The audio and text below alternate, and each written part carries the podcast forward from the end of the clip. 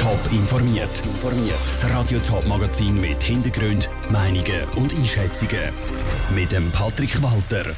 Wieso im Zürcher Kantonsrat Anstandsregeln für Regierungsräte gefordert werden und wie die Städte im Sendegebiet mit Feuerwerk im Stadtkern umgehen, das sind Themen im Top informiert. Kniege für Regierungsräte. So etwas Ähnliches fordern zwei Zürcher Kantonsräte. Eigentlich sollte man ja meinen, Politiker wissen, wie sie sich benehmen sollen. Die Motion fordert aber sogenannte Anstandsregeln für abtretende Regierungsräte.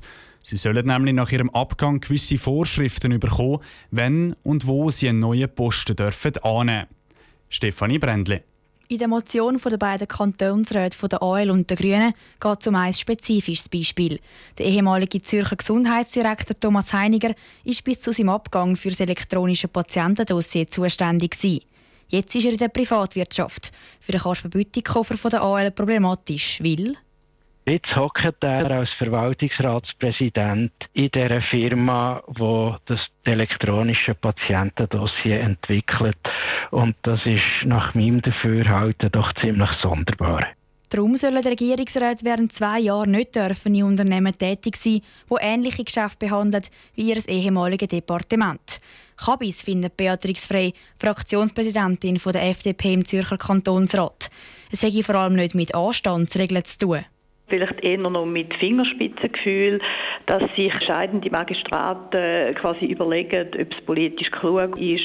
Das Gleiche muss sich aber auf der anderen Seite auch Unternehmen überlegen, wo so eine Person in Verwaltungsrat wählt. Auch der Kasper Bütikofer redet von Fingerspitzengefühl. Aber das lange nicht. Er will nämlich kein Risiko eingehen dass die Regierungsrätinnen oder Regierungsräte nicht ihres Wissen quasi zu Geld machen und Informationen können in private Unternehmen hineintragen, die eigentlich aus der Verwaltung rauskommen. Andererseits kommen die abtretenden Regierungsräte ja auch eine Rente vom Kanton über. Beatrix Frey sieht das aber anders und findet, dass ja auch ein ehemaliger Regierungsrat muss Geld verdienen muss. Da muss man sich dann wahrscheinlich auf der anderen Seite sehr schnell mit Fragen konfrontieren, ja, und was ist das im Kanton wert, oder, mit Entschädigungsfragen, weil möglicherweise kommt ja das auch fast an einem Berufsverbot gleich. Kritisch sehen es auch andere Parteien wie die SP und SVP. Sie finden die Motion von der AL und der Grünen grundsätzlich gut, weil ähnliche Fälle wie die von Thomas Heiniger immer wieder zum Vorschein kommen. Aber der SP ist die Sperre vor zwei Jahren zu lang und der SVP ist eine Sperre generell zu extrem. Der Beitrag von der Stefanie Brändle. Auch schon auf nationaler Ebene sind so Anstandsregeln oder eben Wartefristen diskutiert worden. Durchgesetzt haben sich aber nie. Zuletzt hat die ehemalige Bundesrätin Doris Leuthard für Aufsehen gesorgt.